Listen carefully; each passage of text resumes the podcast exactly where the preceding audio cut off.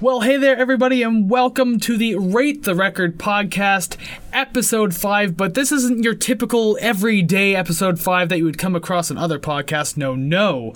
This is a massive, super huge, gigantic episode 5 because it is a double header this week. Mm-hmm. 5B this time. Yes, we are on 5B right now. Uh, so you- this is, uh, yes, Rate the Record podcast, and you're joined by your hosts, Chris and. Savannah. Exactly, that's us. Hello. So, uh, if you have returned to this podcast, especially coming back from 5A, since that was released like, you know, earlier this morning, Yes. uh, welcome back to the podcast. Glad you're here, and we hope that you enjoy this one as well. But if you haven't been here before, let's run this down real quick for you. First off, hello, welcome. We hope you enjoy your stay. Uh, but yeah, for the podcast, each week Savannah and I choose an album, uh, either completely at random, our own choice, special anniversary edition albums. Wink, nudge again. Again, if you're coming from the Nirvana episode, you already know. And you already know what it is, too, so. Yeah, the title's there. We already spoiled it for you. And also viewer's choice. We do viewer's choice as well, so keep that in mind. Yes. We go through the album in depth, we rank the songs, and finally, the title track, Rate the Record. And this one uh, is a very long album today. Uh, so 5A, if you didn't know, just in case there is two parts, and I'm going to explain that in a moment. 5A, of course, was Nirvana's Nevermind, and this one's 5B, the Red Hot Chili Peppers' Blood Sugar Sex Magik. Uh, so the reason why there's two episodes today is because first off, September 24th is a giant anniversary day. I, I know Soundgarden's there too, but we didn't get around to doing that. But these two albums are are so big in these bands' discography, so important and influential that it was hard to pick one over the other. And not to mention that, like you know, we don't want to wait too long to do it. So hey, you're getting that rare double header. And to be fair, we just did it in alphabetical orders. We did Nirvana first, then the Chili Peppers. Yeah, there was no Easy rhyme or reason to that particular choice. But yeah, if you want to hear 5A, I would suggest listening to this one first. But then uh, you can go either above my head, there might be a card there now or later. Regardless, that'll take you to episode 5A. But this is 5B, so we got, we're going to get on with this one. But before we do, we want to make sure we're all on the same level playing field here so we're not insulting each other, bullying each other, and just having a good time discussing music. And even if you disagree, it's cool, but we like to read a little disclaimer before each episode. So, Savannah, if you would please. The following thoughts and opinions we're going to discuss on Rate the Record regarding this album are strictly of our own personal interests. We are not professional music reviewers. We are simply two friends having fun, discussing and listening to music. We encourage respectful discussion and friendly banter of each episode, but we do not condone and will not tolerate bullying or belligerence based on the opinions of ourselves or others. This podcast is a casual and for fun project, and you are welcome to take what we say regarding the albums we rate with a grain of salt. I think that was my best read so far. The cleanest, the smoothest. You did it. See, last time you said I was like in the B plus A minus range, so I'll put you up there as well. I'm, I'll be kind about it. I thank you. I I'm very solemn today, so that is just the kickstart I need. Yeah, because uh, we're not going to spoil too much, but we discussed this a little before the episode started. Yeah, you're not exactly looking forward to this episode, are you? Don't worry, details to follow. News at six. Headline: Savannah is annoyed. Everyone, oh, that's not news. Headline: Savannah booted from podcast. Anyway. Moving uh, on. But yes, today is episode 5B, the Red Hot Chili Peppers Blood, Sugar, Sex, Magik. So, I guess I'll explain the album a little bit before we get into the songs. This massive behemoth of an album that probably didn't need to be a massive behemoth, but it sure is. Alrighty then. So, the Red Hot Chili Peppers are a funk rock slash alt rock band from Los Angeles, California. They originally formed in 1983 with singer Anthony Kiedis, bassist Michael Peter Balzary. I think I'm saying that right, Balzary, but you better know him as Flea anyway. Guitarist Hillel Slovak and drummer Jack Irons.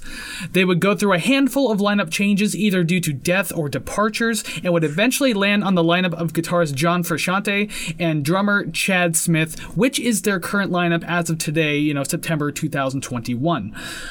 Although the band found relative underground success with their past albums, Blood Sugar Sex Magik would be the album that defined their sound and shot them into the mainstream. The band was nominated and won numerous awards over the years. This album in particular brought them in a Grammy, three MTV Video Music Awards, and recognition from the Rock and Roll Hall of Fame for the song Give It Away as being on their f- list for 500 songs that shaped rock, mu- rock music. Oh, yeah. Not, not Rob Zombie, rock music. There we go. uh, the, I'm almost done here anyway, so I can stop stumbling on that name. The album reached number 19 on Rolling Stone's 100 Greatest Albums of the 90s and number 88 on the Rock and Roll Hall of Fame's definitive 200 list for the top 200 albums of all time. It also reached number 1 on the Canadian charts, Australian charts, and New Zealand's charts. It went 4-time platinum here and 7 times platinum in the United States. The album was recorded in a studio referred to as The Mansion in Los Angeles, California. It was released in September 1991 through Warner Brothers Records. The album produced 5 singles altogether. It had Give It Away, Under the Bridge, Suck My Kiss, Breaking the Girl, and If You Have to Ask. That last one I didn't even know was a single, but it, Yeah, I I, only think knew that- the other four. I think that's happened almost every time we have an album now where it's like, here's the singles, but here, this one? I feel like it's always the latest one that happened, maybe or was released like two years after the album, and they're just trying to push it, and you're like, no one remembers that song. Yeah, I don't. I've never heard it on the radio. Like I've heard the song before because I own the album. As a matter of fact, I was going to hold it up. I, I have it on vinyl, so that, that's it's a good thing that we're talking about it. Savannah might disagree, but that's okay. I, I, I might, but I have to listen, find out. Uh, I just like teasing people. I guess uh, to uh, stop teasing people now, we'll actually dig into the song discussions now. I think we're at that point. So, Yep. the opening track on this album, The Power of Equality. Let's hear what you have to say about it. Okay, so uh, I'm going to preface all of this with I listened to this whole album more than once. I'm sure some will grow on me. Please, if you have differing opinions, I do want to hear them because I am definitely open to having my mind changed. Yeah. But when I listened to this, the beginning of uh, Power of Equality, I swear I had to pause it and replay it because I thought I broke my headphones. I was like, I'm really confused. So I was like, oh, okay, well, maybe. And then when it it kicked in, I was like, okay, thank God. yeah, yeah. So that was that was kind of a trip for the the intro to an album. Um, but uh, I think the thing that stuck out to me the most was I did not like the chorus vocals. It sounded Really? out of tune. Whether whether that was what they were going for, kind of you know more of a rough kind of, I don't know. Um, sound i guess is really what i'm trying to say but i i don't know it did not sound very pleasing to my ears it sounded off in a way I mean, I, I guess that's fair enough because like. I guess Anthony Kiedis isn't like the most prolific singer. He's he's known a lot for his rapping, obviously, or the, the rapping he tries to do. And then there's that whole controversy that like him versus Mike Patton, like who did what first type thing. That was a Oh, Lord. that was a weird like not, it wasn't even a lawsuit. It was just like a a, a beef between the two. Uh, but yeah, like Kiedis isn't super well known for his singing. Uh, John Frusciante was like heavy into heroin around this time, I believe. Uh, and you know, Flea's not the greatest singer in the world either. So I mean, Yeah. yeah, you could see where it probably went a little out of tune, but I guess it just it was just kind of fun for them to get through. yeah Uh, I personally thought this was a really strong start to the album, uh, both musically and lyrically. Uh, again, to anyone who's new, we don't really do lyrical breakdowns, but if sometimes something thematically can come up or you can mention them, that's fine. But we don't really do lyrical breakdowns, especially for a 17 song album. It's going to be way too damn long. But like this song is important lyrically too because yeah, it is about like equality amongst the people and like screw everyone who's like you know bigots and everything like that, racist people, just like homophobes, everything like that. So I don't know, uh, kind of a nice song to start that off with. Um, it didn't go too far for its length, meaning like it just didn't do a whole lot. It just like kind of went one two one two one two type thing, but it was still a lot of fun. Uh, the middle portion with the bass effects was a really cool part of the song. Uh, I liked the ending, even though it was fairly abrupt. Like, as I like how they changed up a little towards the end. yeah And I don't know if it was just the tone or if it was like a light fuzz on the bass, but I like this this pop slap and slidey kind of end towards the song. Like, I don't know, it changed a little bit, and I liked it. yeah There I- you go. I said a lot of good things. I I think I think I would like it better as an instrumental. Um, that's definitely going to be a trend with this album, but I I like the music in it. It was the lyrics that I just I don't know. Well, at, at least the lyrics are socially important. Oh yeah. Uh, well, well, more and- the vocals, the lyrics. I didn't listen to the lyrics, Yeah, yeah, but yeah. just the not into it. so you're not a big uh, Kiedis person, eh? No. No. Not really. No. Fair. Certain songs and certain ways that he sings, yes, but the yelling at me rapping, I can't do it. I can't. Oh, that's him. Been him forever though. That's like his noteworthy style. So you're always gonna hear it. Yep. Yeah. Oh, I know. All right, so song two now. If you have to ask, um, I felt like the first portion of the song kind of felt like like an improvised jam, like through the Yes. verses. Yeah, it, it- it, felt like someone just hit record while they were just jamming in the studio. But I mean, the chorus picked up, and I like how fun and bounty it got as compared to the verses. So that was kind of an interesting touch to it too. Yeah, I like how the first and second track blend into each other because I'm listening to the first one, and it wasn't until maybe halfway through the second did I realize that it was a different song. Oh, and you yeah, you find that a lot on this album too. They it blends uh, nicely from one track to the next type thing, without just Yeah. One seamless song. But it like you, if you listen close enough, you can hear where the transitions are. But it is still pretty clean. I like that. yeah, it, it's definitely something that you could put on, and by the time you notice that it's still on, you're like nine tracks deep, and you're like, "Holy crap!" Like, I didn't even realize. Um, I uh, it to me it kind of sounded i guess like musically like the first one but maybe that's just because it kind of ran into each other that my brain started telling me it's the same Yeah. but uh, I, I did make note that i hope that the vocal rap melody changes as the album progresses because i feel like it's kind of it's presented very similarly, kind of like uh, when we did Malibu Ken. I found that the uh, the rap melody was fairly similar for a lot of the songs. I think that's a thing with a lot of rap though. Is like yeah, there's not a whole lot of like melody to it as there is just structure. Yeah, yeah, there's not really too many tones that a lot of rappers hit, but I mean, I guess it's just part of the style that you got to enjoy. I guess you kind of come to terms with like, okay, you're not like doing any Mariah Carey gymnastics over here. You're just kind of riding one tone, but you're trying to spit out a flow as quickly and as cleanly as you can. yeah. I think it's the the like. Um, I, I can't even give a you know one two three one two sort of example, but it just kind of feels like it's uh, something something something rhyme something something something rhyme over and over, but over different instrumentals, and it just Yeah. at a certain point it kind of feels like scat like scat singing to me in a way. And considering too that uh, Kiedis, a lot of his, he's got many influences as the whole band does, but like a lot of his came from like 80s and 90s type rap and everything Yeah. like that. So that's why it is kind of in that style. It's obviously not in the style that most people know rap for today. Yeah. Uh, it's gotten really lazy, should I say? yeah. Uh, but yeah, like other than that, with the song, like I like th- there was a guitar solo towards the end that I really liked because it gave off like a cool psychedelic vibe to it. I really thought that was a really neat touch for it. Um, but yeah, the song kind of ends with this like trailing kind of small jam, and I, I was just thinking to myself, it's like either go on full jam session or just kind of cut off from here because I don't know, it just it felt like it just trailed when it didn't need to. Yeah, yeah. I think that uh, I know that I have I have that to say for a couple songs coming up, but uh, it, it's. I, I feel like there's like the three and a half minute song, and you're like, okay, this is good. I like this. And then at the end, it kind of changes, and you're like, oh, I really like. Oh, it's done. And You're like, damn it! like, like give me more of that and less of you know what came before it.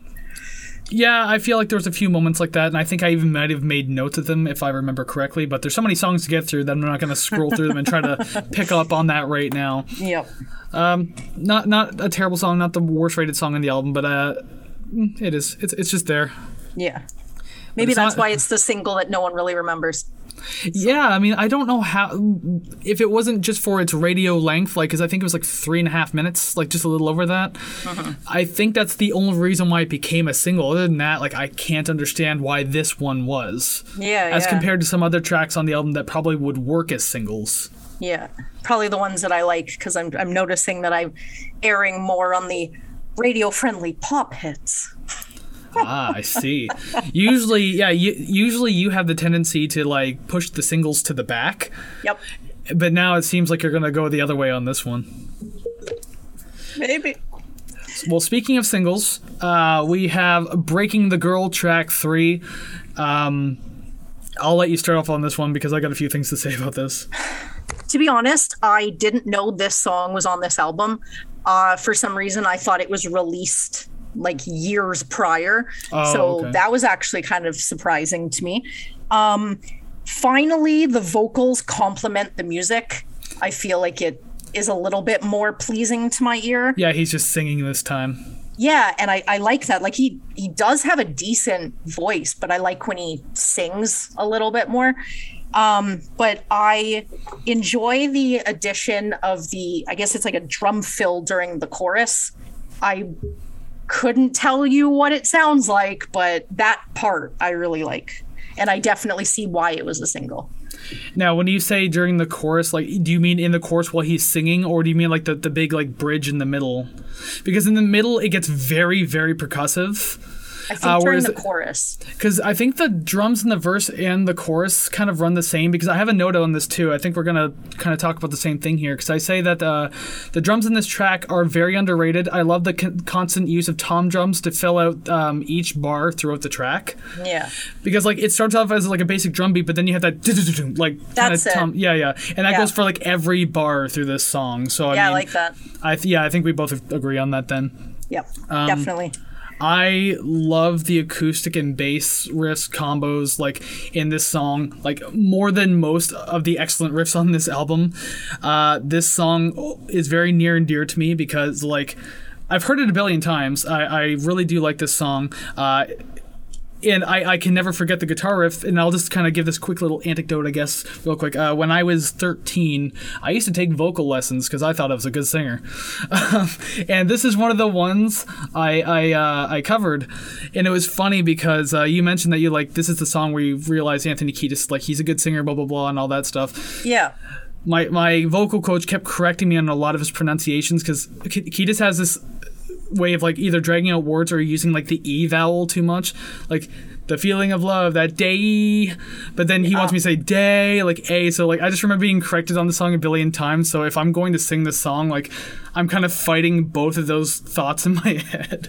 Yeah. Well, it's like that. That's actually really strange to hear because you'd want to sing it the way it's made, right? Like if you're singing a French song, you don't want to completely anglicize it and Yeah. completely cut it, right? So, you know what? You were right. You were right. That's the first one for today against your music teacher.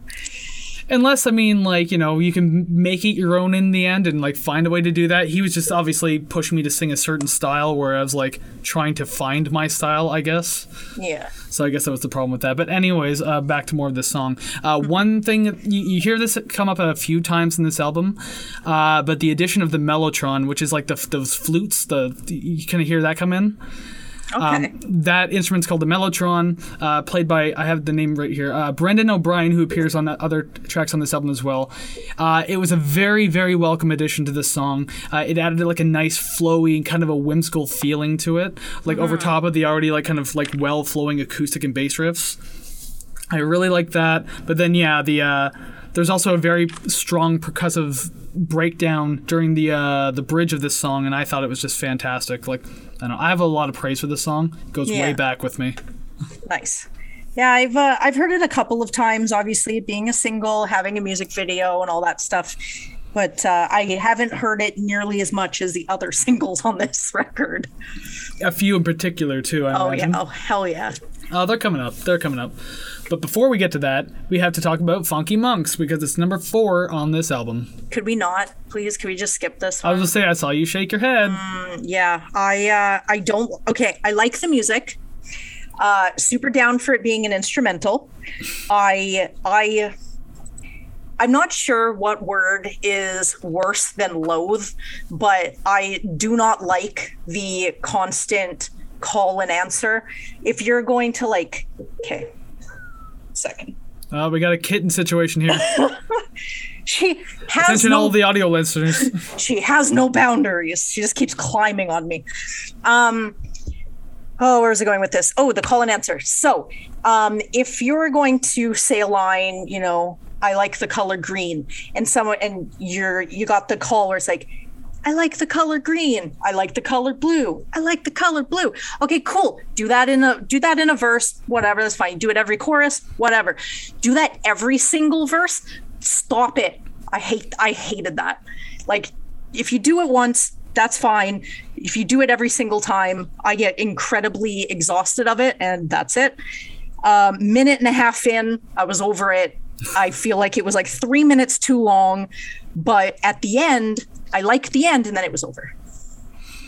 Fair enough then. Yep, All right, so I our, just- our first skating review. was not into it. I, I I understand that it does feel like just like they're trying to fill space for like no reason. Yeah. So I, I guess I can kind of understand that. Um, so the notes I have are I guess kind of different. I can imagine. so the very first note I have is, "Damn, that opening pop style of play on the guitar is fantastic."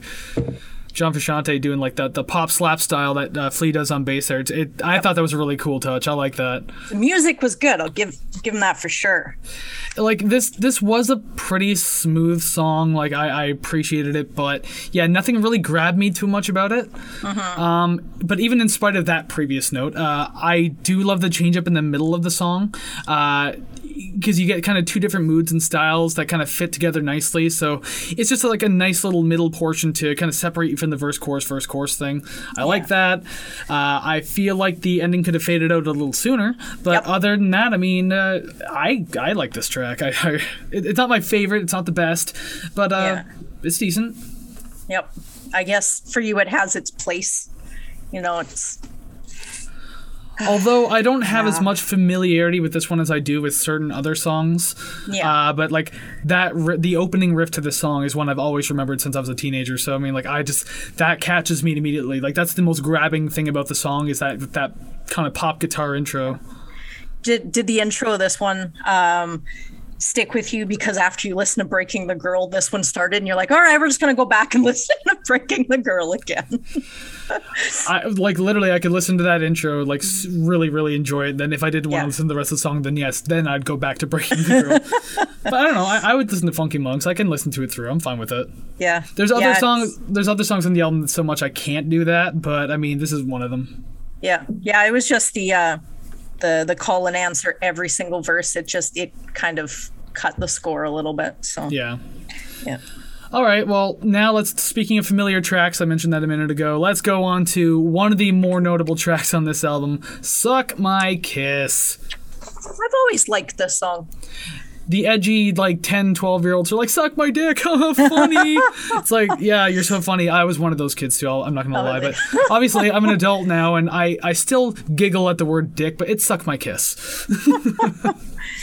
Yeah, I like I like this one. It's uh I did write down thank you for not yell rapping, so that was nice. yeah it was like a more like of a steady tone volume. Yeah, I feel like just to me personally, I find his voice a little bit more suited for things like that. But then again, when I started listening to to them, it was after this little era. It was more into the mid to late 90s. So, you know, you, there's By the Way or Californication or uh, Scar Tissue where he just sings. So hearing hearing the rapping bit, I'm like, this is too much. And even in Give It Away, I don't find the yelling, so it doesn't sound too bad. But uh, Suck My Kiss definitely has been a uh, favorite of mine just across their uh, catalog for a while. So well yeah this song this song as a single it works a lot because you kind of get a lot of different flavors of the Red Hot Chili Peppers. No pun intended. But I mean, but I mean you really do though. And like again, yes, this is a very familiar track. Uh, this song has been, you know, heavy heavy rotation on the radio forever. Uh, but funny enough, like out of all the songs we've talked about in the past on different albums, where it's like, oh, I'm a little tired of this one, a little fatigued from this one. Yep. I'm not with this one. Like Oh, this one, yeah. I've heard this a billion times, and it, it's just got that style that. I'm not sick of yet, and hopefully I'd never become sick of. Yep, I can 100% agree with you on that one. I love the snarling sounds of the guitars and bass on this one. Like they're both kind of playing the low end, and so just it kind of gives like a bit more regression to it. I love the way it's written. Uh, I really like the composition and the choruses. Just I have it written here. Just a lot, a lot of fun to have these brief and kind of chuggy riffs Yeah. that hit quick and kind of drop out, keeping like a feeling of tension and suspension. Yes, that's what I put. Uh, it's a sense of tension, and I like it. Yeah, it was just uh, really smart writing in the courses. It made it a lot of fun. It, it, still kind of follows the structure, but it does it in its own like little fun, unique way. Yeah, I like the. Uh, I guess the the drum and bass hits. Um, I guess the. I don't really know what to call it, but they sound like jabs to me, and Oh, I, okay, I, yeah, I like I like that. That's for me. That's where the tension comes from, and then it's just like I don't know. It it it makes me want to run. I feel like it just gives me gives me energy listening to it, and I think that's a pretty positive thing I could say. All right, gotta make a side note here because I feel so. It's funny because you you've mentioned stuff like that before in previous episodes. How you hear something that makes you want to run, your heart starts beating really quickly. I think uh, th- through like this whole podcast and through our future episodes, we're really gonna start digging into your psyche without you even realizing it. We're already kind of like have to pay for therapy then. This is perfect. No, because then hopefully someone in the comments can give some like really good advice. But yeah, like we're like knocking on the door of like your mental state. It's like I, I feel like I have to run. It's just like, okay. Oh, I mean, I don't want to diagnose myself, but I am almost positive I I have ADHD. So there's there's probably Very possibly. I mean, I, I know people who do, like who are actually diagnosed and being like, so I've seen some traits and I, I guess I can understand that. Like I'm not gonna here sit here play armchair doctor either, but Oh, come on, come on. Let's just change the format. Let's do this now. okay, you're crazy. Anyways, next song. I've heard that before. All right, but yeah, uh, we're gonna go into a song now because I mean, "Suck My Kiss" is a great song, and I think we kind of uh, we don't want to talk too much about that one because Oh, we're just gonna talk it to death at this point. Yep. Um, we're gonna go into a song now, song number six that I thought was a single for the longest time, but apparently it isn't. I could have lied. It's the uh, the first of a couple of ballads on this album.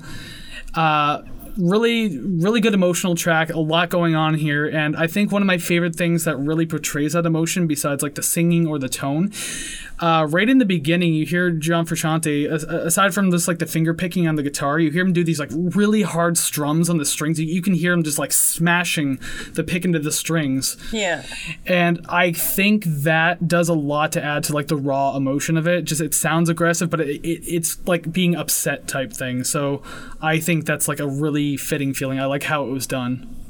They they definitely just in the uh where they put it on the album definitely completely crank the brakes from the last song.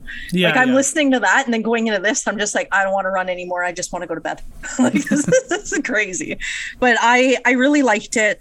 Um, I enjoyed the vocals and as a, a standalone track, I like it. I don't know if I liked it where it was on the album, Yeah. but then again, I can't really say where else I would put it. It just it was very jarring listening to it right after a pretty energetic song.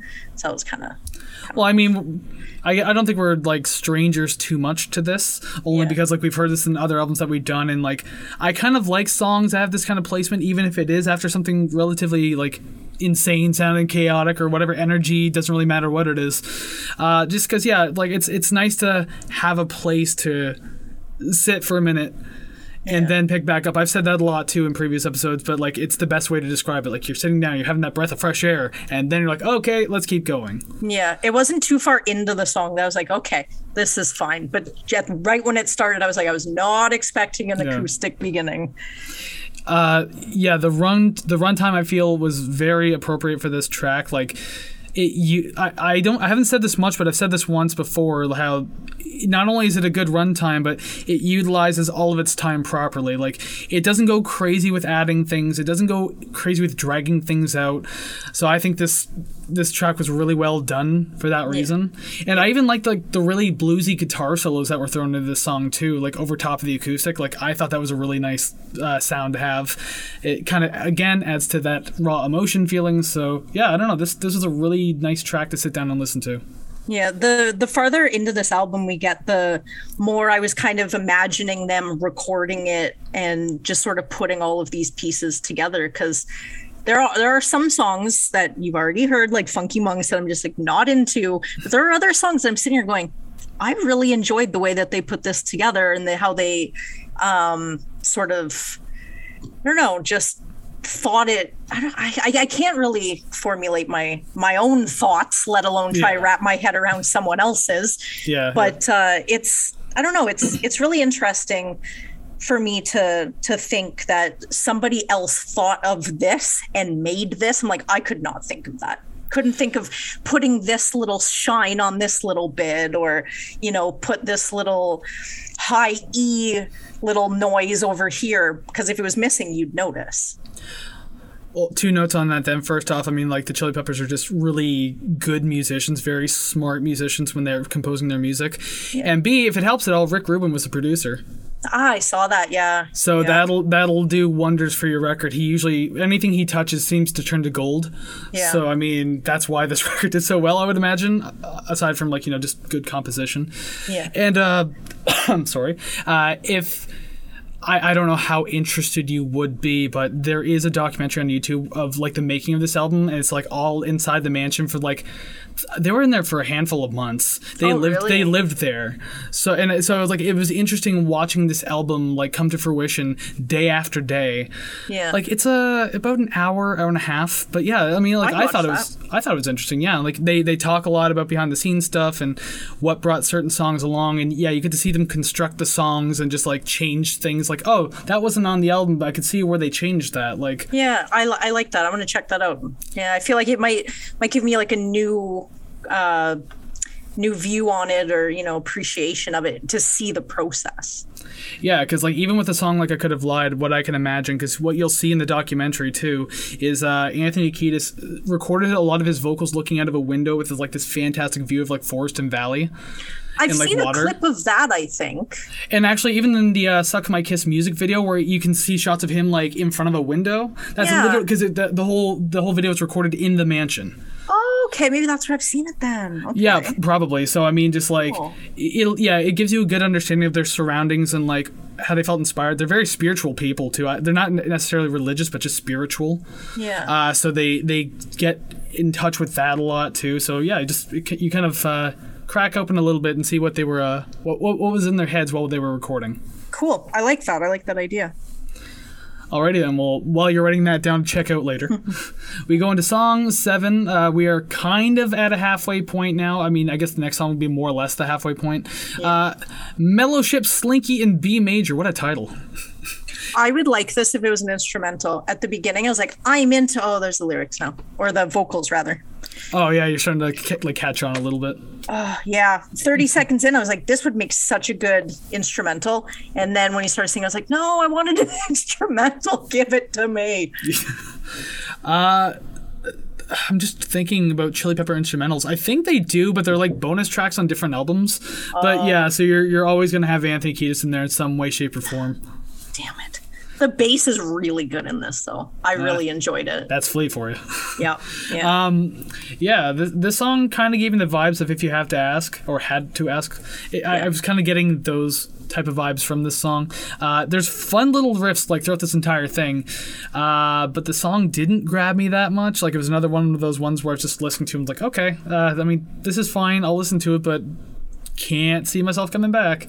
yeah. Um, like I like the little bit of a change up in the last third of the track. Like I was like, oh, we're gonna get interesting, but then it kind of went back a little bit, and like there wasn't more done with it. So I was like, I don't know. Yeah. It was a bit I- of a I- letdown on this one. Yeah, I can I can see that. I I mean, to be fair with you, right now I can't really pick the uh, the melody or the song out of my head. So it's kind of like I try to remember what it sounds like. But with songs like that, it's kind of like, well, maybe it wasn't as memorable you know, if I can't remember it the same day. yeah, I, I've actually tried to get into the habit now when we do these reviews, like a little behind the scenes for everyone, I guess.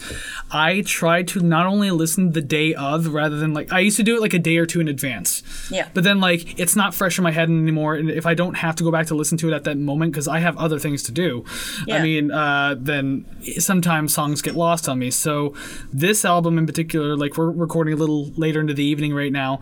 Uh, I started listening to this album like seven hours ago, and then I kind of wrapped it up. Like I listened to it in chunks and wrapped it up about three hours ago. So that like all my notes were like fresh right there. But even yeah, Yeah. even because of how long this album is too, like I'm having certain troubles with certain songs as well. Yeah, I'll have certain like uh, little riffs or little chunks replaying in my head. I feel like that just completely pushes everything else out, and I'm just going, okay, here's the uh, the outro to Under the Bridge. We're gonna listen to that for four hours, okay? Yeah, we're gonna listen to that choir just go on. Away.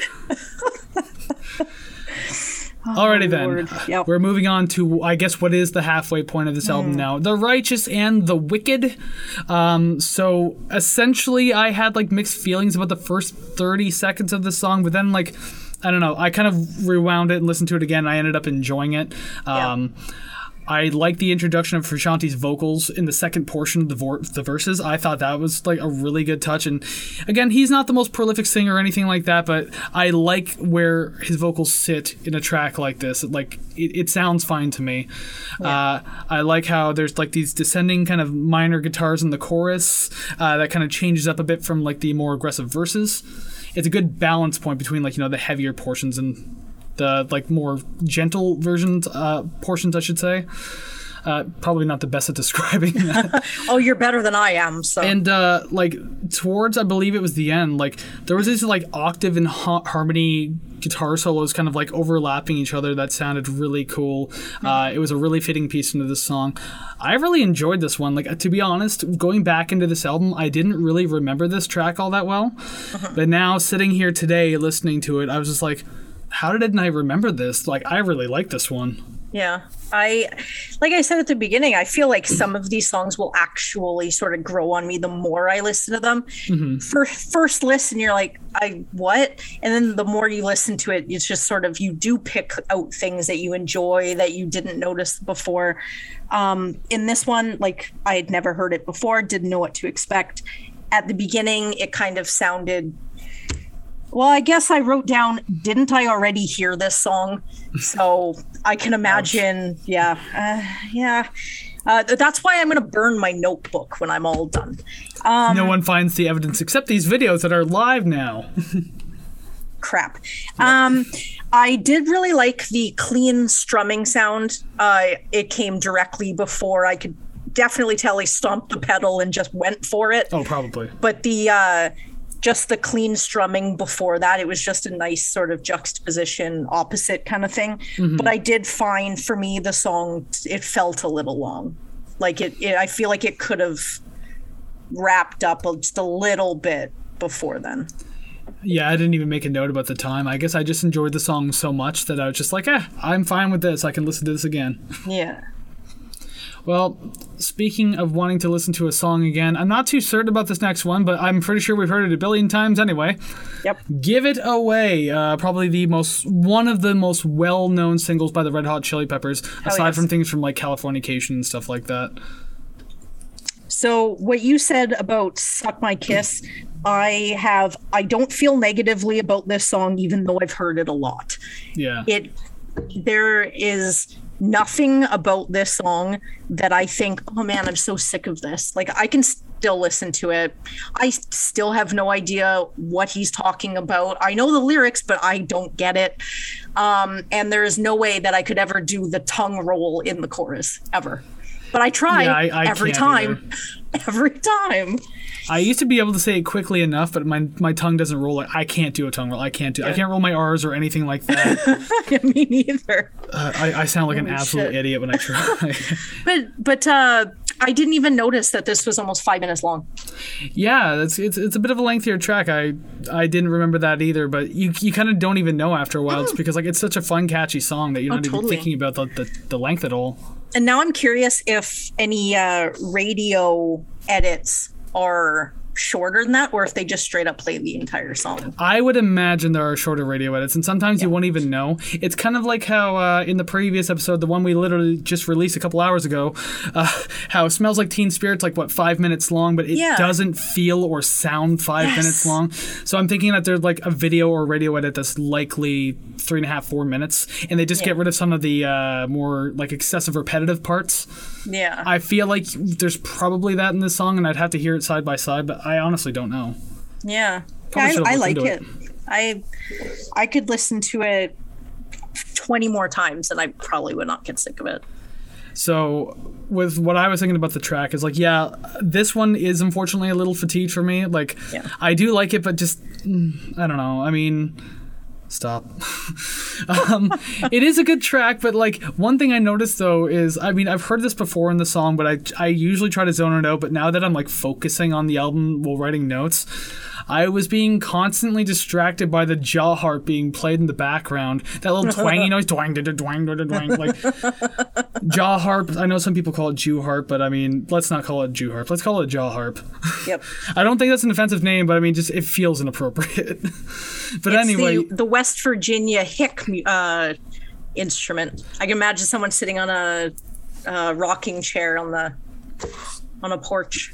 I hope we have some young people listening because I want I want them to hear this. I used to have a Sharon Lois and Bram VHS when I was a kid, uh, and uh, they're one of their musicians that played in their live act. His name's Eric. He had a whole segment teaching kids how to play the jaw harp, and he put it in twang twang twang. He's like, and he was very funny and kind of cartoony with the way he was teaching you. It was really interesting. I wonder if that's Eric Nagler because I remember watching a show of his and he used to play me, uh, instruments all the time and He, he had like a, a brown goatee, kind of like a horseshoe, like yeah, brown hair. cur- like curly yeah, curly hair. Yeah, yeah. He had uh, he had his own TV show and I used to watch it all the time only because he played music. Well, I think yeah, I think because uh, I don't know if he got popular because of Sharon Lois and Bram, but regardless, yeah, he probably went up on his own. But back to the song though, uh, just like oh god, it's like the Nirvana episode all over again, just trailing off. Three hours long this time. Um, yeah, again, obviously this is a very popular track. Uh, gotta love that bass line though, like just the, the constant sliding and everything like that. Yeah, just a yeah, yeah. lot of fun. Uh, I speaking of the bass too, I think the chorus is particularly appealing uh, because it's a bold choice to use very minimal bass in this chorus. Because like you get the, the slide down like and it goes like quiet for like four or five seconds before it does it again. But I do like it. It's it feels like an exciting countdown to get back into the energy of the track. I don't know, like it, it, it's just it sits well. Again, like they're they're just really smart with how they did this. I don't know if they came up with that themselves. I don't know if Rick Rubin threw them that idea, but whoever's idea it was to just like have very minimal bass in the chorus must have knew it was going to work because damn does it sound good. yeah. And I think that's yeah, I already said that. Yeah, I'm a little fatigued by it, but yeah, there's no denying how fun and catchy it is. And to be honest, too, I do appreciate its place in music history. So I'll I'll give it that. I'll give it Yeah. points for that, even if I am Yeah. tired of it. Yeah, I uh I don't know. I don't really have any criticisms for it unfortunately. I uh I think I might when we're done this I might go listen to it 20 more times. My only criticism is, come on, Anthony, don't be a coward. Tell us what the song means. like it's Oh. like genius.com when they get like rappers to come on and break down their lyrics and tell you what it means. I need Anthony Kiedis to do this, uh, the weird scat portion of Around the World, the ning nang nang nong nang nang part. I like We need that. oh, yeah, it's a fantastic track. All right, so track 10. Uh, we get to the very first title track that we've ever had on this show so far. There haven't, there was no Pearl Jam 10 song. There was no "You Won't Get What You Want" Oh, yeah. song. There was none of that. So this is actually the very first title track: "Blood, Sugar, Sex, Magik." I like it. I Me too. I enjoyed the deeper vocal tone that threw me for a loop because I had not heard it thus far. So I was like, "Ooh, this is nice. I like this." And uh, I don't know. I, I like ha- it's a little bit heavier, and I feel like everything fits. It's there's no straggler parts that I'm like, oh, I Yeah, like yeah. this, but I didn't like that. As a whole, I enjoyed it. I really liked it. because actually I'll say that I'll, I'll you know I'll read this kind of in order because I was going to say one note first, but yeah, this uh, this song is like the perfect blend of like the chill rock groove of like the the quieter verses, and then it picks off into those hard, awesome choruses. And I, my note right here is this course is the whole album to me. Like that, that it is such a fantastic course, arguably the heaviest song on the album Yep. uh, because of the chorus alone. Uh, but yeah, like even in the verses, the tension created by the vocals and instrumentals, because it's like kind of quiet and it feels like it's going somewhere.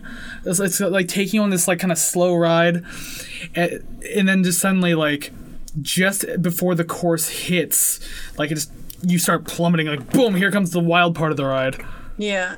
I really, really like this song, and I have for a long time. Like going into this album, when I first heard it a long time ago, like "Breaking the Girl" was the song I fell in love with, uh, and then when I first heard like through the album the first time, this song became like like a holy shit moment for me. How was it not a single? Was it just because it didn't fit the idea of the band? You know what I mean? Because it does sound a little different. It does, but also maybe it's that idea that you want to hide some of the treasures. I think we've been over this Yeah. before. Like I, I remember on Malibu Ken, we mentioned like you know Tuesday, for example, and Dog Years. Those weren't Yeah. singles, but like they're fantastic tracks. Yeah, like how the hell were they not? I guess you want to like you don't want to give everything away at once. Yeah. Like some some bands do that, and I don't understand why. Like or especially like bands who give away almost every single song on an album, leave like two or three unheard. Yeah. I think I, I don't listen to her, but I mean I think Katy Perry did that with Teenage Dream, where like every single song except for like two became a single. Uh, come, what? Come on over by Shania Twain too. Almost all of her hits are off that one album. Yeah, Wild. I mean, I guess it's a good way to try to get album sales, but at the same time, I I like listening to an album. You hear the singles, like okay, yeah, those songs are good, but then you hear the song that you weren't ready for because you weren't like you don't have any other knowledge of the album, Yeah. and it's just like one of the greatest tracks on the album. I love Right. that feeling. I find that sometimes when that happens, you end up starting to loathe the single because you're like, oh my God, there's so many better songs. Stop only playing this one. It's like uh just a little side note. Um, so local radio station, they'll do 90s at nine, and I'm like, cool, this is awesome. They'll always play Test for Echo and the, by Rush. They'll always play that one song. And I'm like, Yeah. there's so many other songs that were singles. I know you have them in the catalog. Yeah, like Just Drive or Driven. play- Sorry, Driven. yeah, like just play them. But they always play that one. So every time I listen to the album, I regrettably skip that one most of the time because I'm like, I've heard it so much. But there are so many other good ones. So I uh, I kind of feel that. Same with Tom Sawyer, even like there's so many other good songs. It. it- although you don't hear it on the radio too often, it's kind of the same with me. And like if I listen to the Downward Spiral by Nine Inch Nails, like Yeah. I adore that album, but uh, I have to be in the mood to listen to Closer because I've heard it a billion times. It's like it's just like the biggest song by them aside from like Head Like a Hole or something like that. Yeah. So I mean, I like Closer, I really do, but I just I'll usually skip it. Yeah, yeah. It's a shame that that happens, but it's just sort of when when it's sort of driven into your ear for so long, but you like something else on the album, you're just like, just stop it. Can't you just play the thing I like, please? Yeah. Come on. Um, I have one more note about Blood Sugar Sex Magik, and actually it has to do with the chorus again because again, it's like just it's, it is magic. It's the magic in Blood Sugar Sex Magik, It's Mind blowing. And I have this in bold font. Like I emphasize this for a reason. The use of the ride bell throughout the choruses is so important in this track. You can you like it's you have your crash cymbals, but they're not using the hi hat or anything like that. He's like using the bell on the ride cymbal. So instead of just using the ride, he's using like uh, to those who don't know what the the bell is. You think of a cymbal, and it's like this long plate, and then there's like this little cup portion at the top that kind of connects to the stand. That's called the bell, and you can use that to your advantage. And I love when musicians do. I love it when they use it right. And the, I think the ride bell made it s- the course so much cooler. Yeah. I don't know. There's just certain sounds you really like out of songs, and like that one stood out to me. I, I like that kind of stuff. And if if it was missing, it would kind of feel like a sandwich without any ingredients. It's just bread sandwich. not as yeah you're like not as good but then you add that and you're like oh i got turkey in this delicious now It's like, oh man, these songs are still really fire though. Oh, so I guess I'll have a toast sandwich. oh, that's that's depressing. What is this? The Great Depression? We're gonna have meatloaf and toast sandwiches. if you're if you're eating meatloaf and toast sandwiches you might be living under a bridge I suppose, but I was, I guess I was just trying to uh, keep from talking about this one as long as I could. Okay, listen. Oh, so it's under the bridge. Red Hot Chili Peppers. Listen, I don't hate the song. I don't. It's a very pretty song. Actually, I have nice things to say about it. Yeah. But you want to talk about songs I'm sick and tired of? Like I, even if it comes on the radio, I will change it. If someone starts to play it, I'll either try to ask them to change it or I'll leave the room. I can't stand hearing the song anymore, Yeah. and I don't want to hear it anymore because it'll just taint an already positive idea I have of this song. But I assume that you like this one better. yeah i don't mind least. it yeah i don't mind it it's kind of the same with the other uh the other singles where i'm not actually fatigued but i think it, it might be because i don't really go out of my way to listen to them so when i do hear them on the radio or when i'm out it's sort of it's new you know it's sort of the first time i've heard it in the last three months Yeah. so it's not too too bad um but i did realize that it is one of if not the first song so far that i could actually create some imagery around the song like Well, everything that's not else fair. There's a music video to it. well well there's that yes but i mean just the way that things are described it's just a lot easier to kind of picture what's going on other than you know kind of listening to him just i think he he rhymed he rhymed something with frock and all I thought was, "Who the hell says frock?" Frock. So yeah, I forget what song it was in.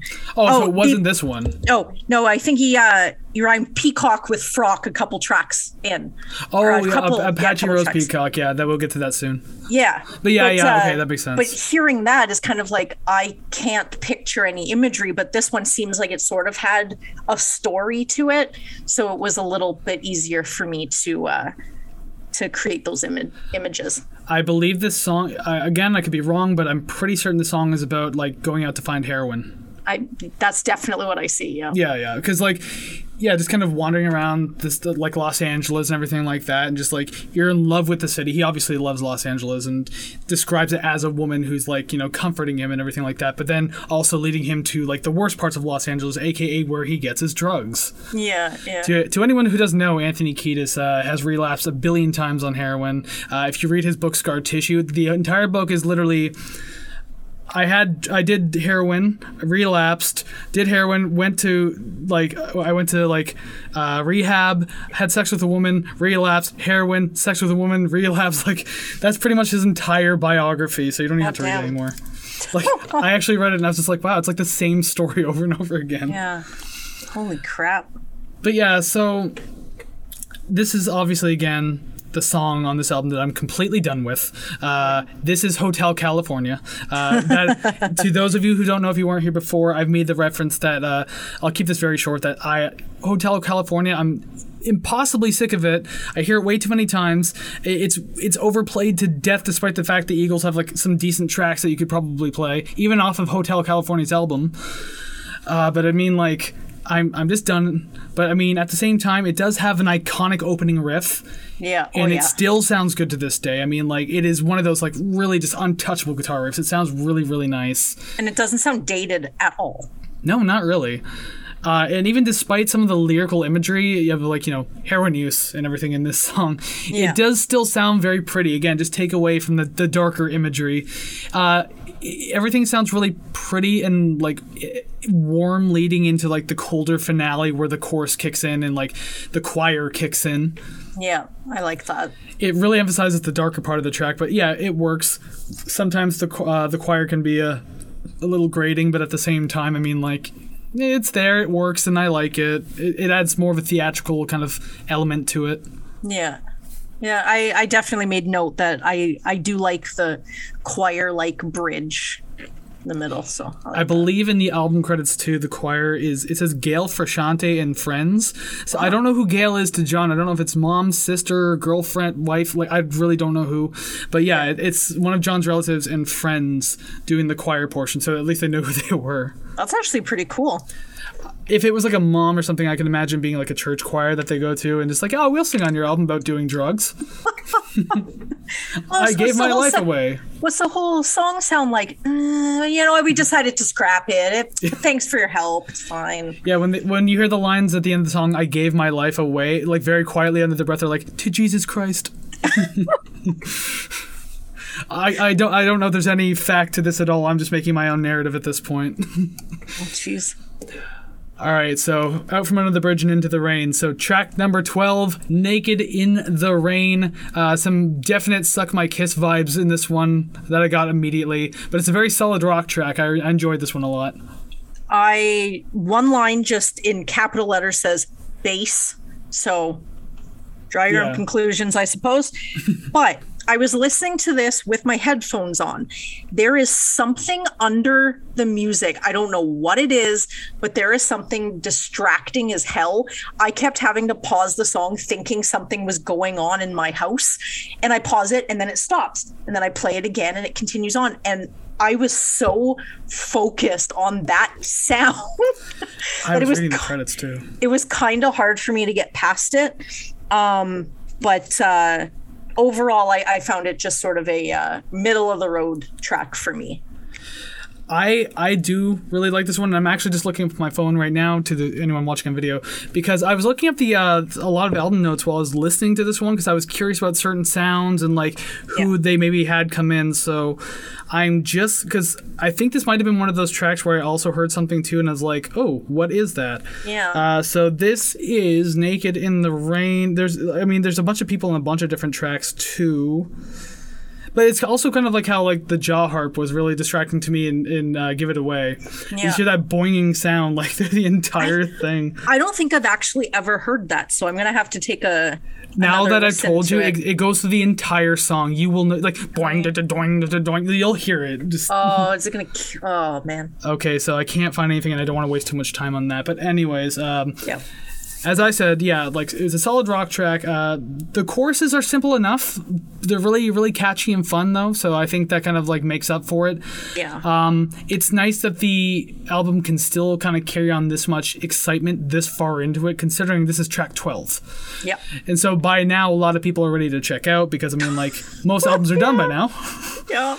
Um, But I mean, like, it's interesting because like I do like this song, but the ending felt a little like unfinished or unplanned. I'm not even certain how to go where to go with that, but like, yeah, it just Yeah. it just I didn't appreciate the ending too much. It's like you could have probably did a little more with this, but other than that, like the song was fine. I, I I've liked this one for a long time too.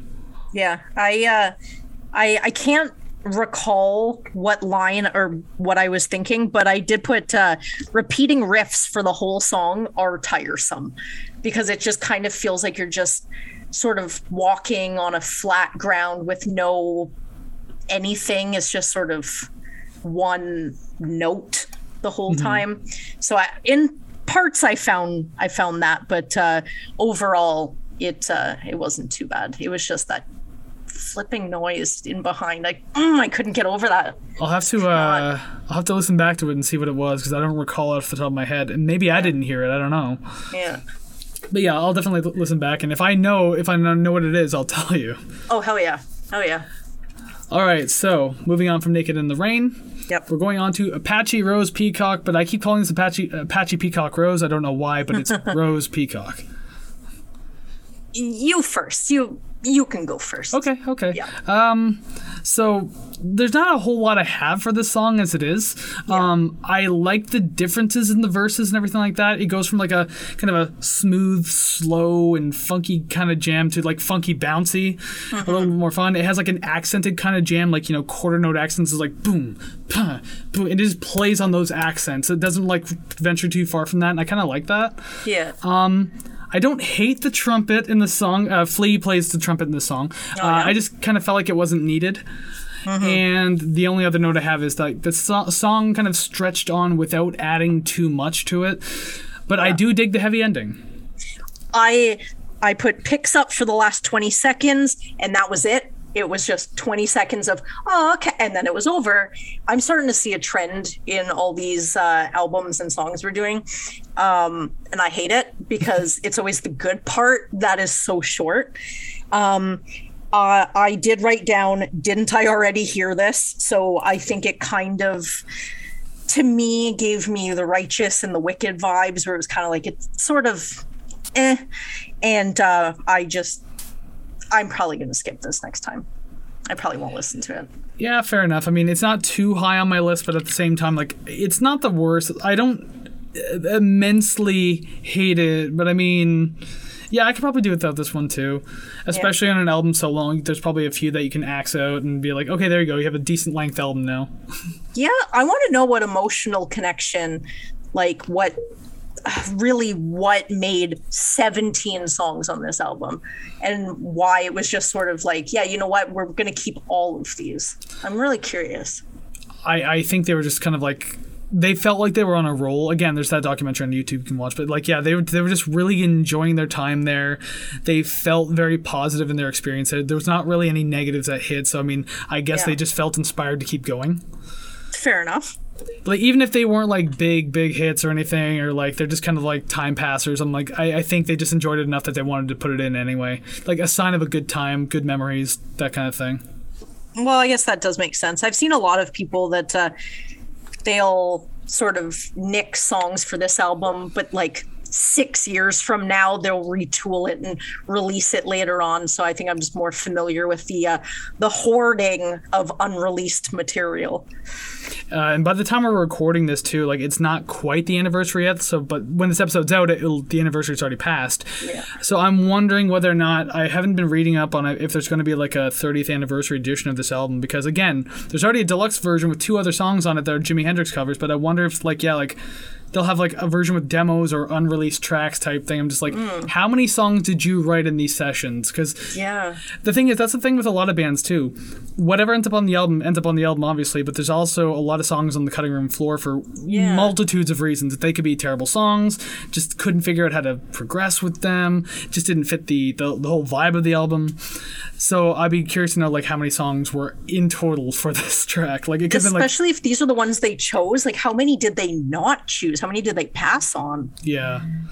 You gotta wonder if any one of them would be like better than what ended up on the album. You always because like people have different opinions on songs. So I mean, like something they maybe didn't feel too great about, someone could absolutely love. Maybe that's the song that gets people into the Chili Peppers. Who knows? and there's so many b-sides that are so good that they are released but i guess not released as singles but it's regrettable that you can't really find them on an album you have to sort of dig real deep to get a copy of them Yeah, yeah. I've I've had that unfortunate uh, act happen with many many bands where it's like I like this song, but it's literally nowhere to be found. oh yeah yeah dang Okay, so on to song 14 now, The Greeting Song by the Red Hot Chili Peppers. Because, uh, again, I, for some reason I say the name of the band even though we've been talking about them for over an hour. Yay! it's in the title Did you forget what album it was? Let me remind you.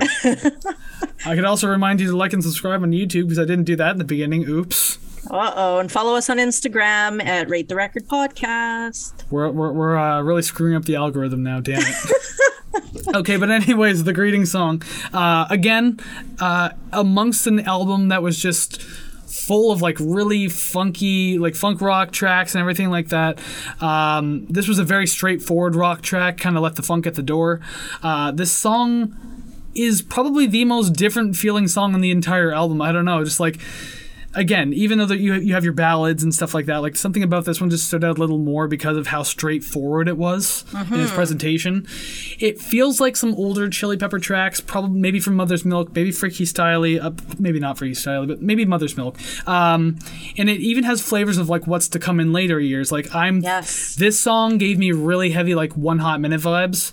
yeah Uh, so I don't know. Maybe they already had this idea to go in this direction, even though John wasn't part of that album. But the idea is maybe they already kind of started flirting with that idea. I guess. I, I definitely agree with it sounding sort of so, sort of um, a precursor to later albums. Um, I I said it was just the right length.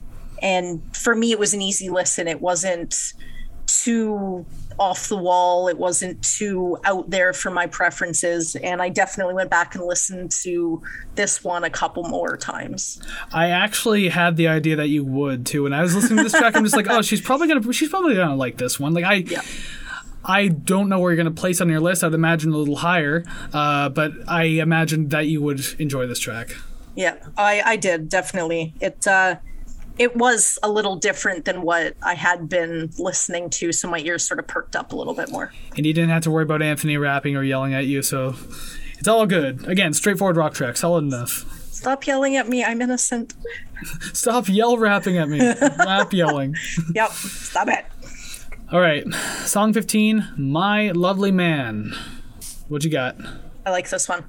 Uh, I I'm going to be fairly honest that I spent so much time just listening to the song and just enjoying it that I for two or three listens I forgot to write something down I'm like I'm just going to listen to it. I I like it. It's uh yeah yeah I listened to it uh, that and the the greeting song just those two a couple more times than I did the entire album.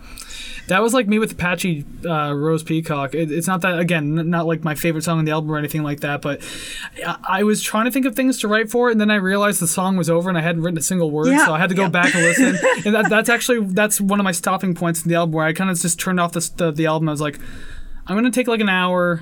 I'm just gonna go relax, go drink some water, eat some food, and then I came back an hour later and I, I finally had something to say about it. So yeah, like I needed a break there. But yeah, I, I understand that whole thing of like you just listen, you're like, oops.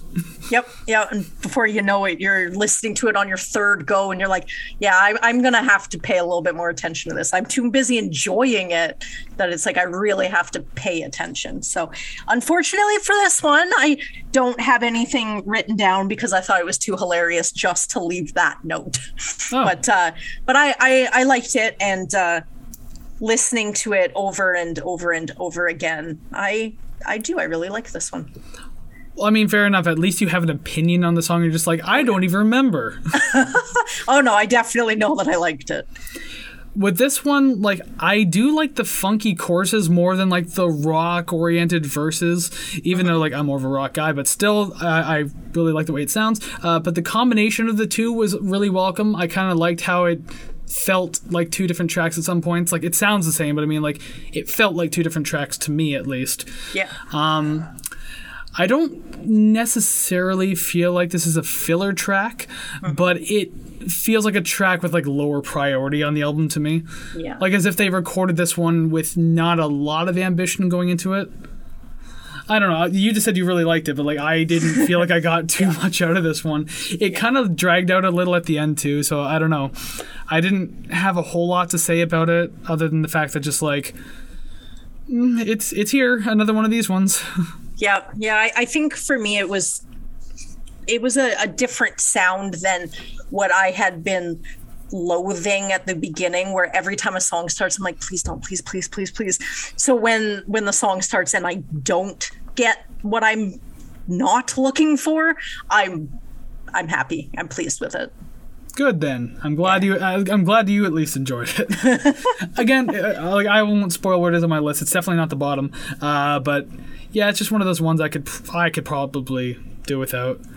you know I, I know we still have two songs to go through but i'm going to make a bold statement and i am not hopeful for any matches between you and i today I think there might be one or two, maybe one, Ooh, maybe one. I because I. I know we have two different ideas on things, but I, I have an idea like there might be at least one in a 17 song album that we have to get.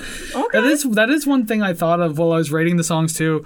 I was thinking like, will we have more luck? Matching songs on a shorter set list or a longer one and i thought about it and how like so far daughters is like the one we agreed the most on that was 10 songs Yeah. uh like we we had what I think two on on Dream Theater that was twelve. Yep. We had uh we had one on Nirvana. I won't say which one it was because if you haven't seen the episode yet, you got to go see.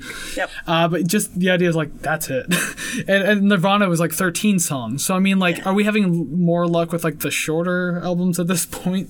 Hmm. Maybe, or it's just kind of like throwing a pot of pasta at the wall, and one of those strands is gonna stick. It has right? to. Like, so, it feels like the odds are higher that the, something has to match with more songs on the yeah, yeah. the album. So I, we'll we'll see. But I, I for me, I don't have uh, I don't have too high of hopes. We will see. Uh, so now, what really should be the end of the album, but it's not. Uh, the the behemoth 18 minute and 16 second song of Sir Psycho Sexy. Uh, this is a a slow march again, the longest song on the album. Uh, it feels like the real ending to the record. Oh my god! Yeah, yeah. It should have been. I actually have quite a few notes about this song, but like I'll let you jump in first, so I can maybe just work off of that.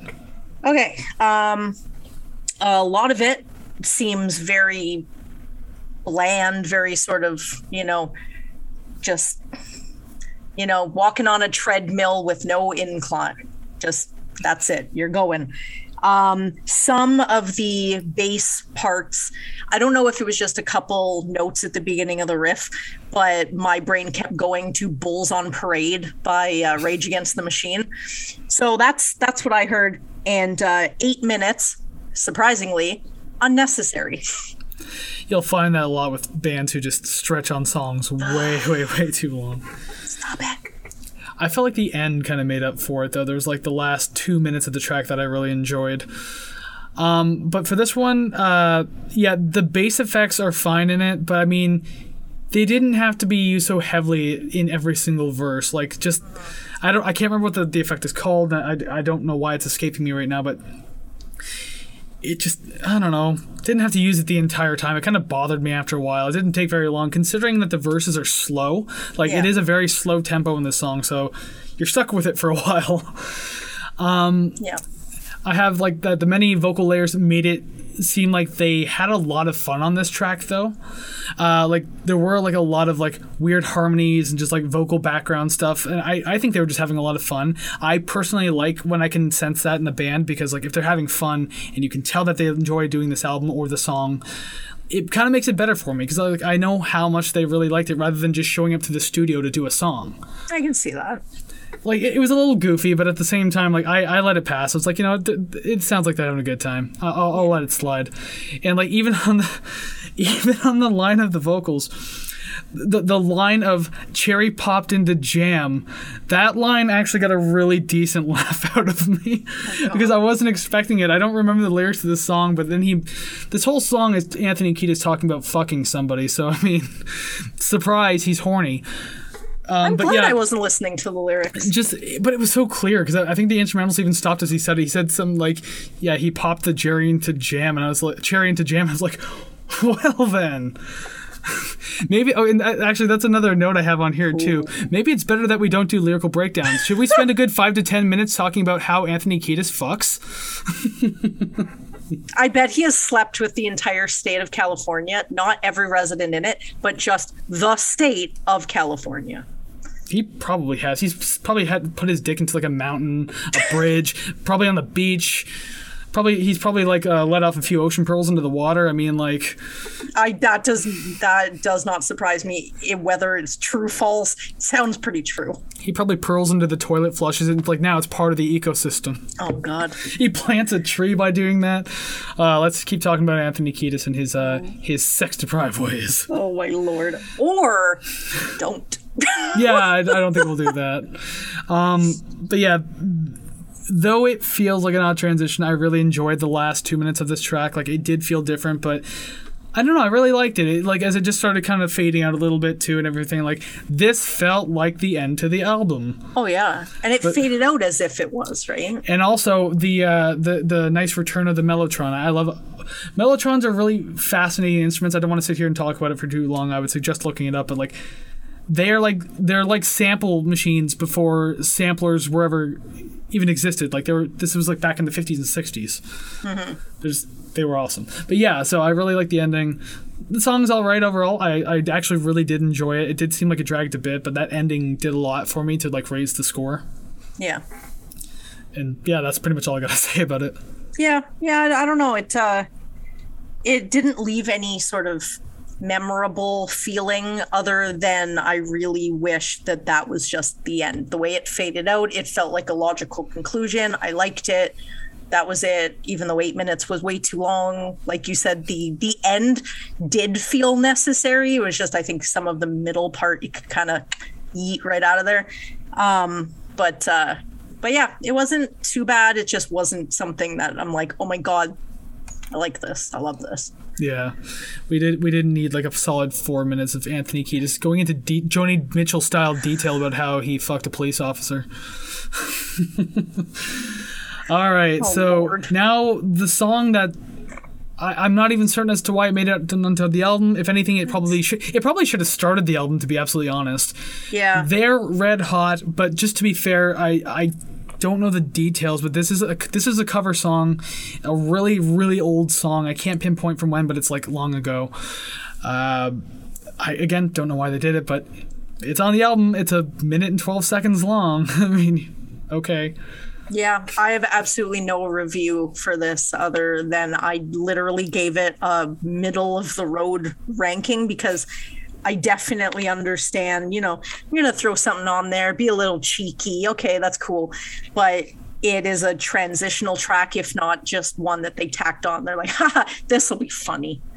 And threw it on there. I would I would probably agree with that, yeah, because actually I, I do have a few notes about this considering it's only a minute. That's kind of weird that I have so many notes. like actually the very first note is I guess they just had fun time playing this one, uh, going through it and everything like that. Uh, they just kind of threw it in and just like, yeah, whatever. And actually if you listen to like the last eleven seconds of the track, it's silence, but if you turn it up, you can hear like outdoor noises like crickets and just like general nighttime noises. So I believe they probably, I do think that they actually recorded this outside and they thought it was funny and just threw it in. So that very well might be a fact. Um, this is what I love this note. This is what the encore of their show would be if they didn't want to do it but were forced to. So people want to hear one more song. So instead of playing like "By the Way" or something like that, they just play this so they can exit the stage very quickly. yeah. You Um, got your encore. What do you want from us? And as I said, it's better suited to be at like the beginning of the album if if you want to throw it on at all, which it didn't need to be, but it's here.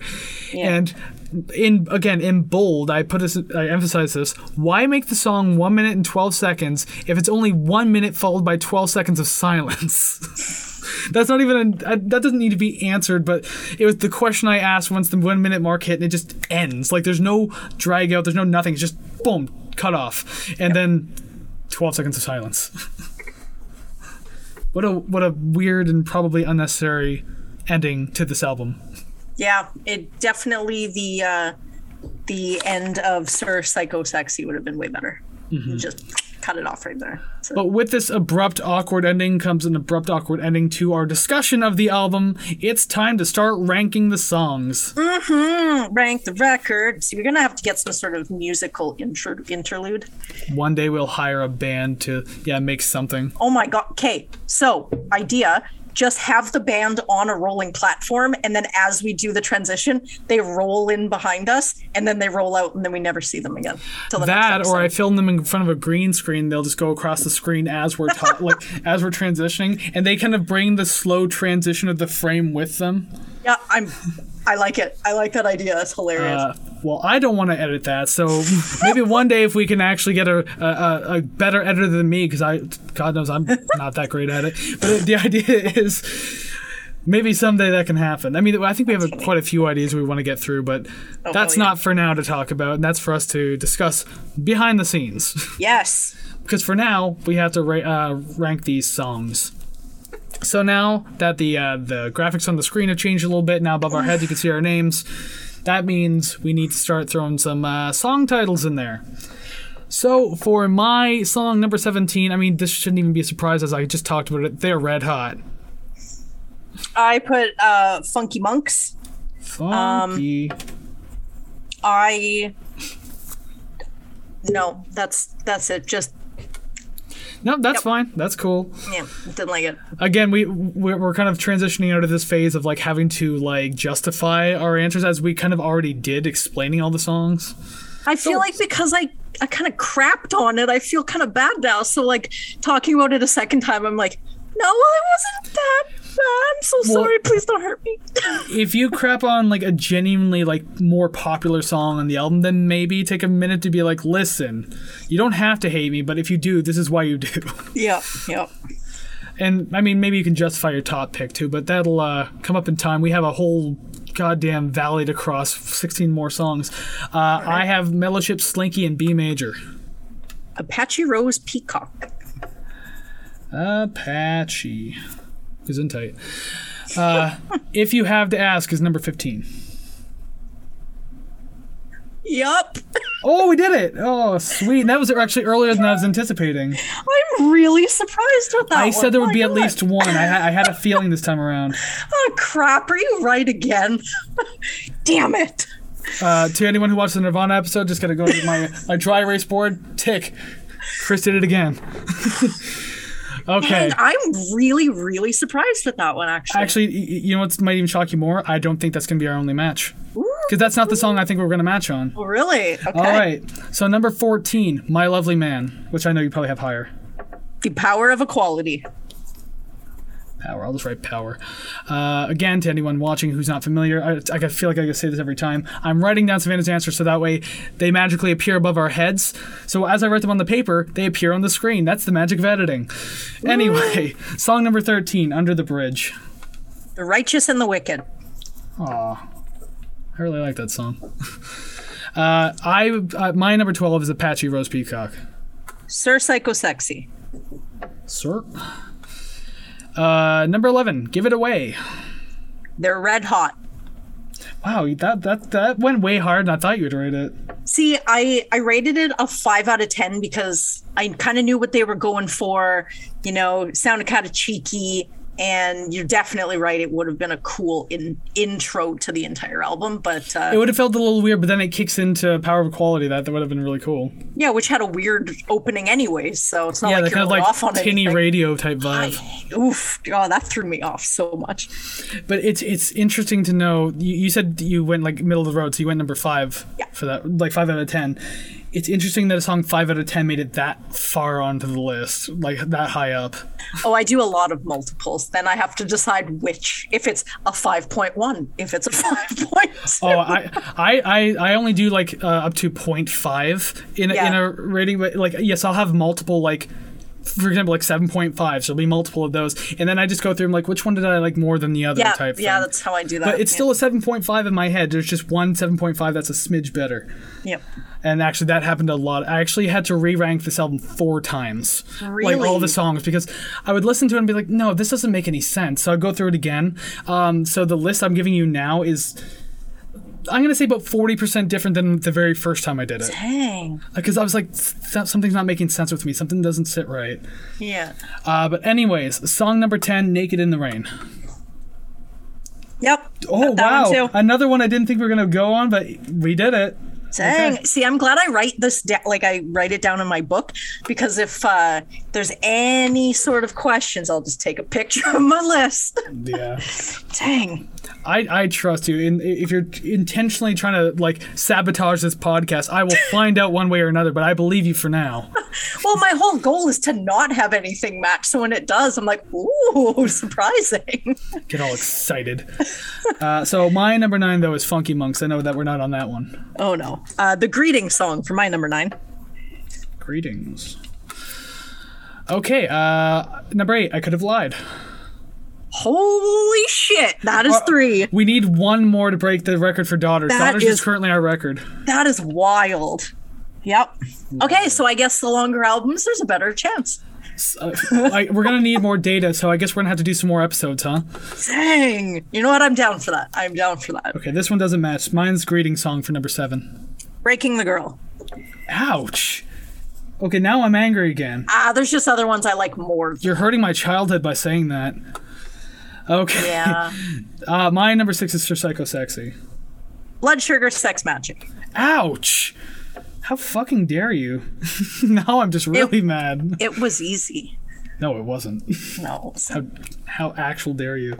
Uh, mine's the power of equality, number five. Mellowship Slinky in B major. That one is as high as it is because I want it to be an instrumental. I will look past the vocals. I can do it. My number four is The Righteous and the Wicked.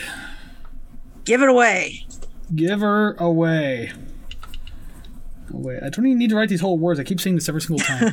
I'll, I'll know what I'm talking about. If I look at the words, it just says give, I'll know what song that is on this particular album. You look at the note, you're like, I don't know what this note's for. What is this note here? away. Suck.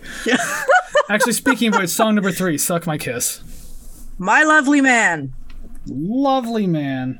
I think we're done matching now. So We I are think we're 100 percent done. Yeah, we are. Actually, we are. Okay, cool. 'Cause my number two is Breaking the Girl. Under the bridge. Ew. I never shit on your choices. You have the option to, and you you, you choose not to exercise that right. I am a big person. I bet you are. I'm petty and shitty, so I will be as angry as I want. I will stomp, I will snort, I will do everything. It's my number one blood, sugar, sex, magik. The diabetic in me saw blood sugar, and I was like, I got all excited. Suck my kiss. It was my favorite one before, and it still is now. I wrote suck it on the paper. and if you ain't down with that, we got two words for you. Suck it. Ah, there you go. I was waiting for you, Mrs. Wrestling fan. I wouldn't say I'm a fan. I would say I am a constant observer. Fair enough, especially with the WWE nowadays. Yikes, oh. yeesh, oof. no. But we're not talking about wrestling, as we already said. I believe it was either Malibu Ken or Nirvana. Or both. we went on a tangent about wrestling, and then we had to change the subject real quick. Okay, so now through the power of editing and the power invested in me, I now pronounce this rating the record time. And so we're going to transition, but we don't have the band to do it for us. So I guess I'll just do it with effects right here and now. All right, here we are once again, uh, second time today, realistically, on the uh, album rating screen because we're rating the record. Uh, so again, earlier today we had episode 5A. We did Nirvana's Nevermind, and as you can see, it sits comfortably at the top of the C tier. Uh, I can't remember the exact score we gave that, but it was pretty high. It was like sixty-eight percent, something like that. Yeah, it was. It had to be because uh, Malibu Ken was 67, so it has to be between uh, 68 Yeah, and 69.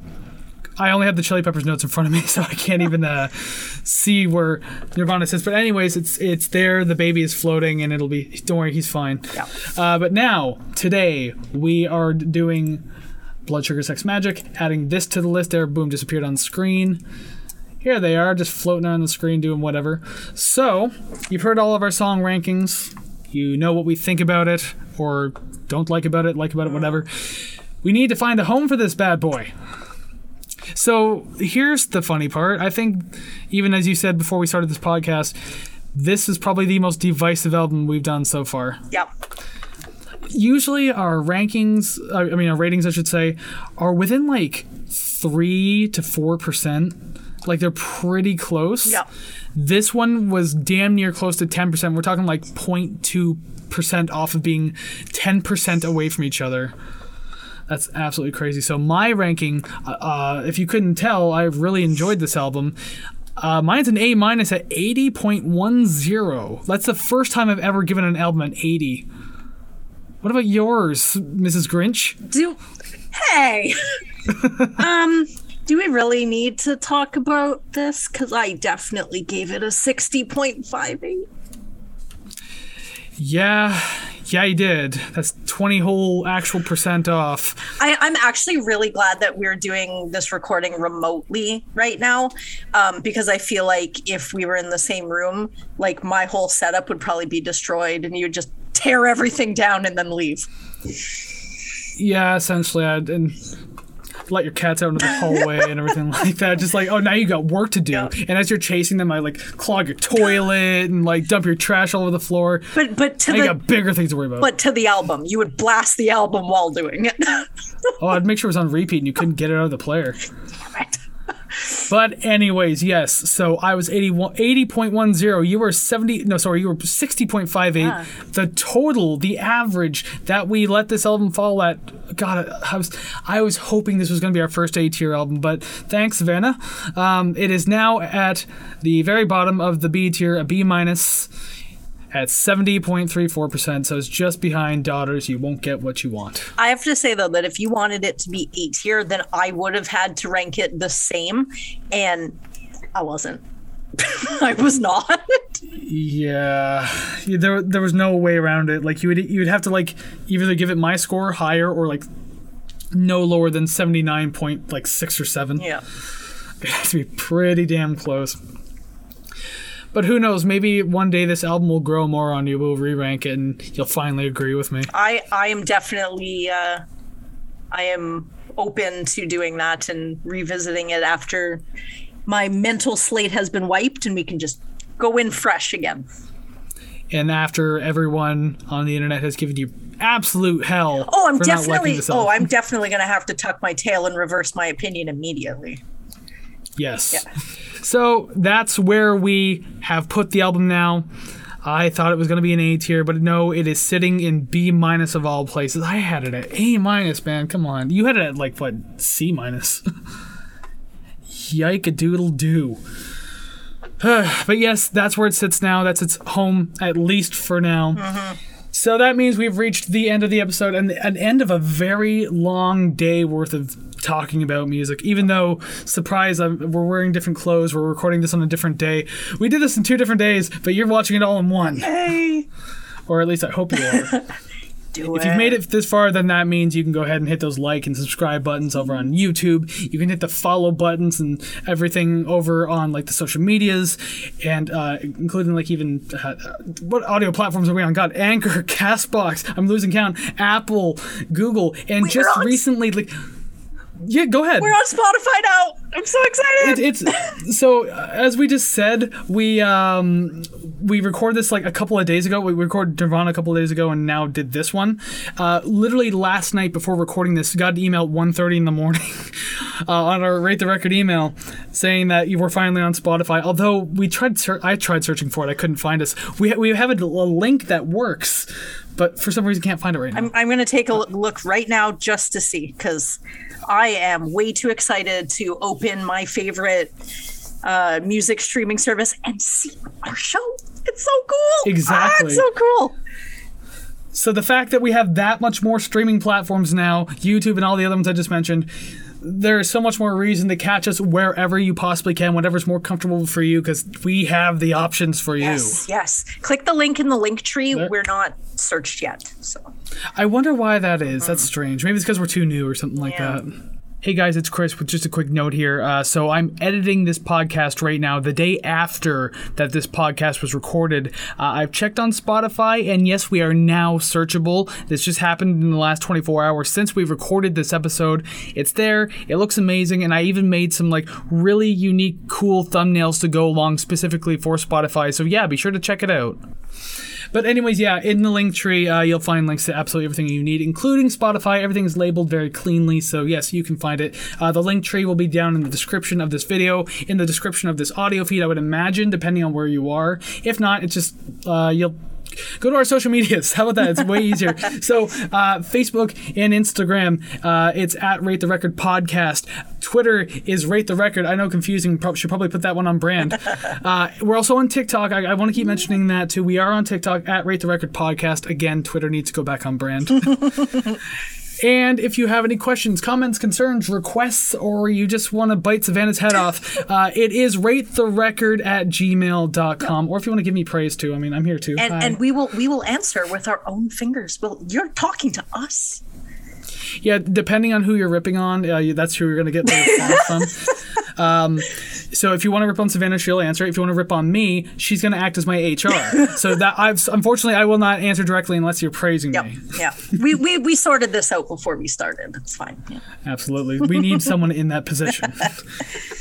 But yeah, that's where we fall for today. So thank you very much for tuning in, listening to this. Uh, it's that was a long album. It's been a long day, but here we are at the very end. So uh, we're gonna see you again next week for a brand new episode. No, it's not an anniversary album, but it's just one nonetheless to come back and listen to. Yeah. So yeah, it's been fun. We will see you next week. Go listen to some great music, and we will see you later. See ya.